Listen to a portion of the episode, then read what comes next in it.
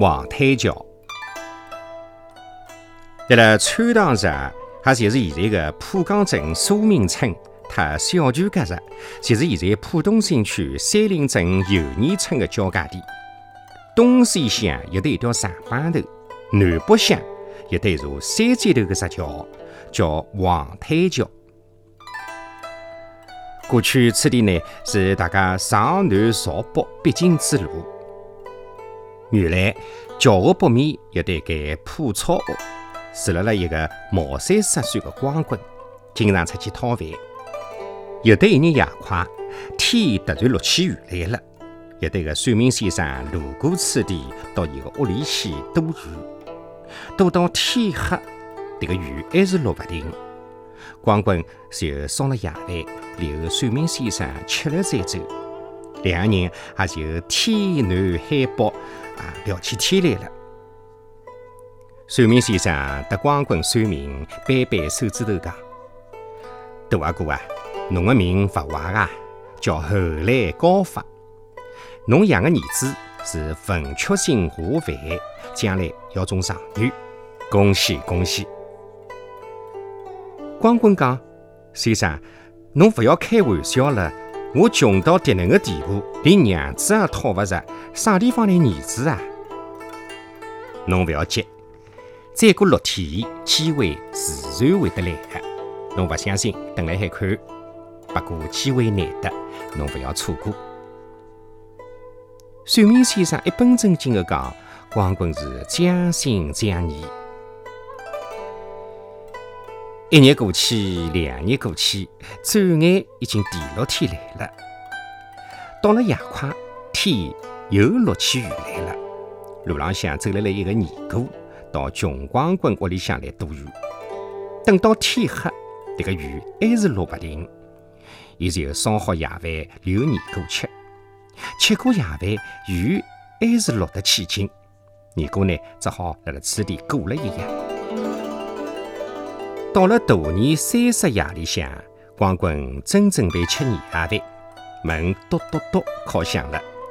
伊开门一看，原来是上次来过的算命先生。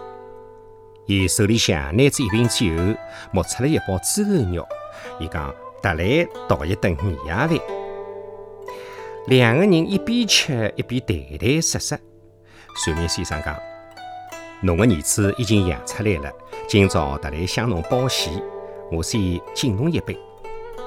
穷光棍讲：“没搿种事体个，啥地方有儿子啊？”算命先生讲：“我上趟离开侬屋里以后，辣辣侬个祖坟墩里向养了一条小金鱼，今朝我去看过，鱼还活辣海，我就晓得侬个儿子养了。”算命先生见伊还勿明白。就问伊：“侬碰着过一个尼姑来借过夜伐？”光棍的面孔红了起来。算命先生讲：“尼姑辣辣侬屋里住过以后，就削发还俗了。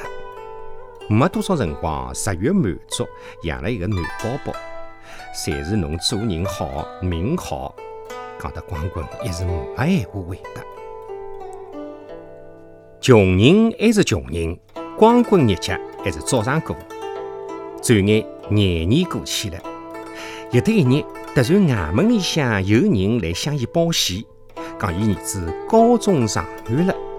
接着有两报三报，四乡为之闹忙了起来。没隔几天，一个骑了高头大马的状元爷来了，开口叫光棍阿伯，刚要接伊出去。穷光棍是开心来眼泪水落不停，不过伊勿肯出去，讲乡下头过关了，仍旧要住了乡下。没多少辰光，京城里向派人来帮伊翻查了事实，还先到了皇帝的圣旨，赐拨伊一百亩地，大家呢侪称作是皇太地。地当中东西向的石桥就叫皇太桥。后来兵荒马乱，一个长女府被烧得精光，长女的爷也勿晓得到啥地方去了。不过皇太桥一直纨绔辣辣长浜浪向。